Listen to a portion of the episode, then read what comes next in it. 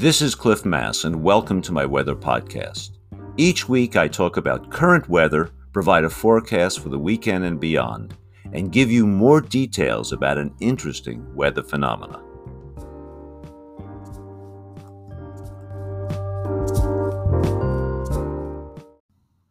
It's Friday, March 5th, and let's talk about the forecast. Well, before I give you the details, one thing is for sure the amount of solar radiation that we're receiving is increasing rapidly. Do you feel how much stronger the sun is right now? Well, it makes a big difference being in early March versus January. In fact, looking at the solar radiation uh, statistics, we get about twice as much solar radiation each day on average now in early March as we did back in, in early January. So, huge increase. The sun is higher, it's much, much stronger. The other thing I wanted to mention is that we've had an enormous increase in snowpack this month. Uh, we went from being close to normal in early February to now in early March. You know, we're we're way above normal. Uh, the snowpack statistics from the snow SNOTEL sites around the state are roughly 130, 140 percent of normal. So an enormous increase. And looking at the forecast models for the next few weeks, um, where I have a we have a little skill, at least the first week and a half. Uh, there's going to be quite a bit more snow up in the mountains. So big increase in snowpack. We're in very very good shape. Well, let's turn to the forecast. Well, looking at the radar this morning, uh, there are showers around, and that's associated with a Pacific front that is now starting to move onshore. So it's a relatively strong Pacific front, had, has a very nice little uh, cold front narrow rain band associated with coming in on the coast. So we're going to have rain this morning, uh, turning to showers later on. Uh, temperatures getting up to probably in the upper 40s, maybe around 50, uh, but it will be pretty showery today. Now Saturday is going to be the best day of the weekend, uh, so I'm pretty I'm pretty hopeful about that. Uh, the showers will end sometime in the morning, so I think you know around eight to ten o'clock the showers should fade out. There's only one exception, and that is in the Puget Sound convergence zone area, somewhere in North Seattle and, and southern Snohomish County. There could be a line of precipitation that sets up there, which it extends into the mountains. So that's the only thing to worry about. Other than that, partly cloudy skies, temperatures getting up to around 50. So it's really not a bad day on, on Saturday. Now, unfortunately, a trough, an area of low pressure aloft, will be moving in Saturday night, Sunday morning. So I expect the showers to increase overnight, Saturday into Sunday. And Sunday looks like it'll be showery, you know, not heavy stuff, but on and off light showers associated with this trough. Um, temperatures getting up into the mid 40s, maybe mid to upper 40s. Not not anything more than that. Um, there'll be some. There'll be more snow in the mountains, of course. Uh, so it's an okay day. Now, next week is going to be a week of transition. There is a very deep trough of low pressure that's developing in the Eastern Pacific. And what that's going to do is send most of the showers, most of the clouds into California. And we know that they need the, the rain.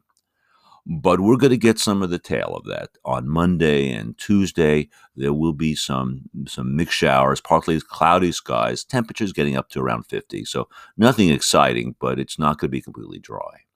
But everything changes late in the week a major ridge of high pressure builds over the eastern Pacific, and I expect us to dry out completely and temperatures could surge by the end of the week into the mid to upper 50s. So you will like the weather. So, end of the week looks great, but it'll be showery in the early part. Well, I hope you enjoyed the forecast. And in the next segment, I'm going to talk a little bit about why U.S. numerical weather prediction has lagged behind. Thanks for listening. Weather doesn't end with the forecast. Now let's talk about the special weather topic of the week.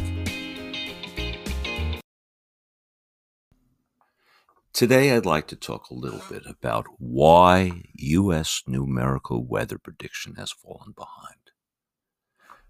The key tool for all numerical weather prediction are numerical models. These are simulation models, not like physical models, which are based upon the equations that describe the physics of the atmosphere. These equations are solved in some of the largest supercomputers on the planet with tens of thousands and hundreds of thousands of processors. Now, the first step in numerical weather prediction is collecting observations, and that includes everything from surface observations at airports to the vast array of satellites we have orbiting the planet, taking all kinds of observations.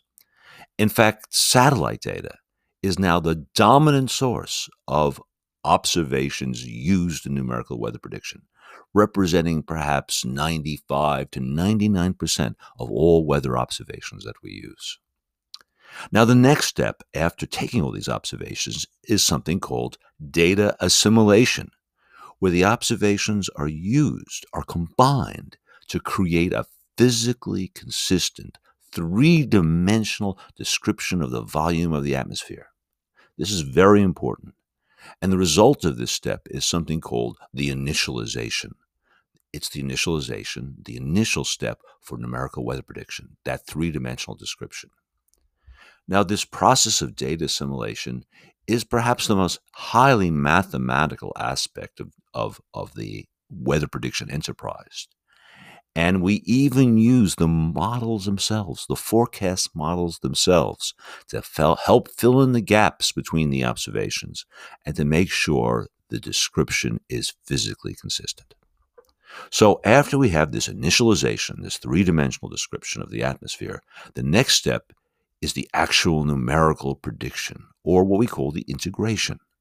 So, starting with the initialization, the equations that describe the physics of the atmosphere are solved, producing a prediction of what the atmosphere will look like in the future. That's where the magic happens. Now, there are a number of international groups and national groups that are doing global numerical weather prediction. They're all doing the same thing, basically. Here in the US, the National Weather Service runs the Global Forecasting System, GFS, or the GFS model and that is the main model used in the United States. In Europe, there is the European Center for Medium Range Weather Forecasting. That's the top group in Europe, combining a lot of countries' efforts. The U- UK, United Kingdom Met Service has a very good model. And there are other global weather forecasting models run by the German and French meteorological services. There are also Japanese, Australian, and Chinese global models. Uh, and I have to mention the excellent Canadian model by the Canadian Meteorolo- Meteorological Center. Here in the United States, the U.S. Navy runs a global model as well. So there's a number of groups running global forecasting models. But now we come to the issue.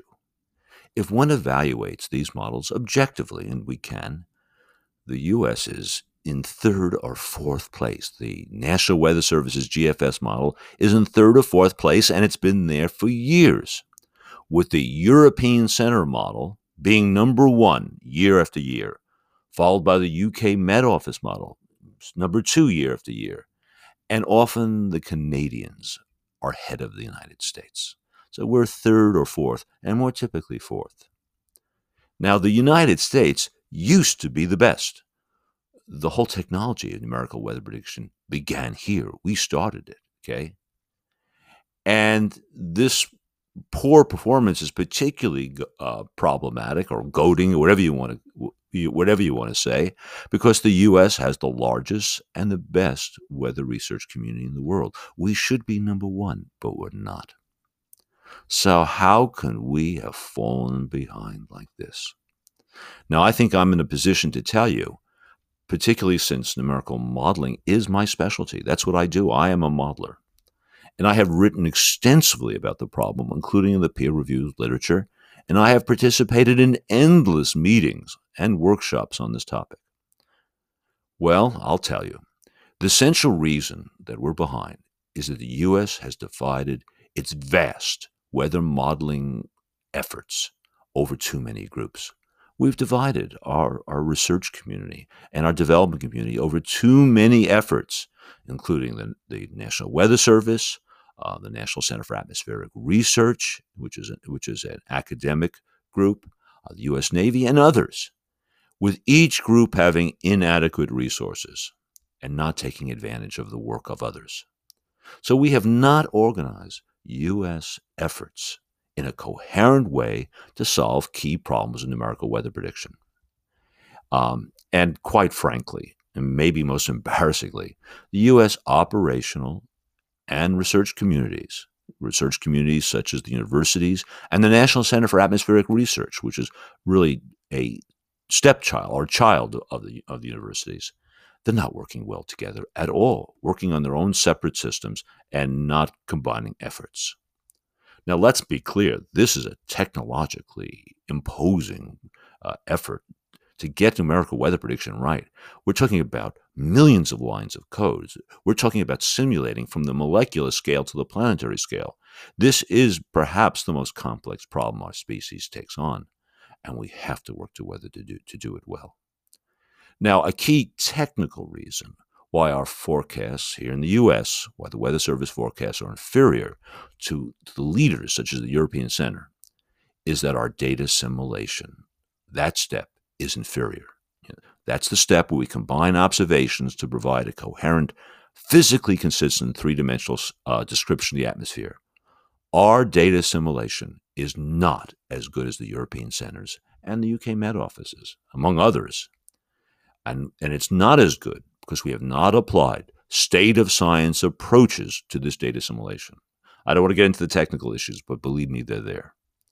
Now, during the recent years, the National Weather Service has made some improvements in their modeling system. They just, just replaced their, the model itself, but they're not doing enough to make a real difference. And they're not effectively in training the knowledge and experience and technical capabilities of others to push them into the front ranks. It will take a cultural change in both the operational and research communities to make a change to this. And this will require a commitment by both communities to work together in an effective way. Until this happens, U.S. numerical weather prediction will lag. There's no doubt about it. And that will have a great cost to the American people and to the science of numerical weather prediction. Thanks for listening. Thank you for listening to my podcast. Feel free to send me your questions or any topics you would like me to cover. This podcast will be available every Friday morning on my blog and major podcast platforms. If you would like to support this podcast, feel free to use the Patreon link on my blog. See you next time.